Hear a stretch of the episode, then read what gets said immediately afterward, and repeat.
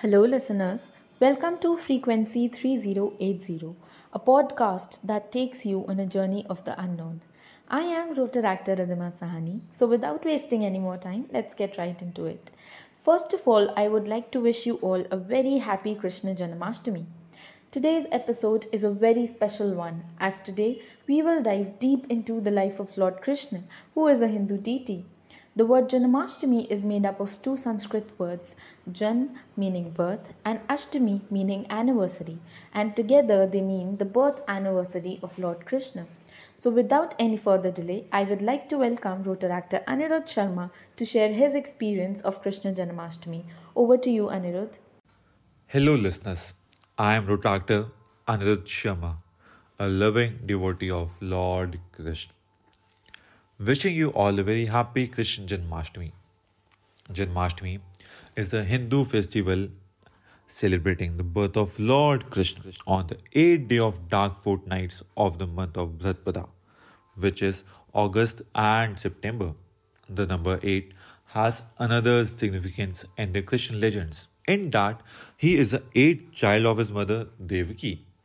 Lord Krishna was born to Devaki and Vasudev he was born in a jail where his maternal uncle Kans kept his birth parents.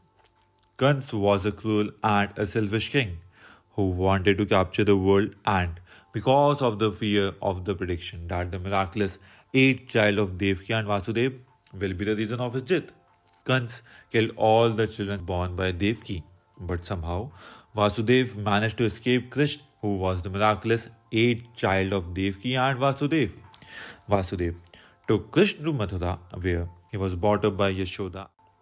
Krishna Janmashtami has always been the favorite festival for children because every Indian child has grown up listening to Lord Krishna's naughty and playful childhood deeds. Krishna Janmashtami is celebrated all over India, but it is predominantly celebrated in North India. Temples are decorated, children dress up as different gods, People sing giggles and songs, and at 12 am in the midnight, Lord Krishna is given swings in his palkin. Many people also offer Chappan Bhog, which is 56 different types of food items to Lord Krishna. Janmashtami is celebrated at midnight because it is believed that Lord Krishna was born at midnight. Lord Krishna was very fond of eating makhan, so People play sports wherein an earthen pot or matki is filled with makhan and tied up high above the ground. People then form human pyramids to break the matki.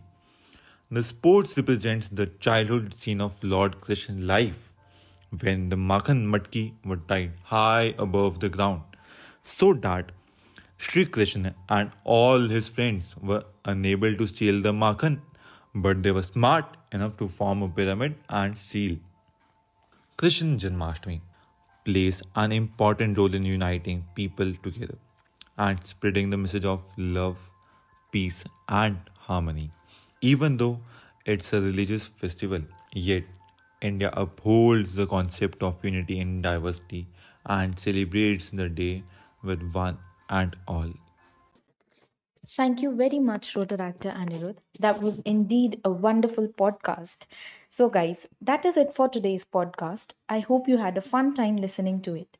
Make sure to like, share, and download the episode, and stay tuned for some more fun episodes. Bye bye.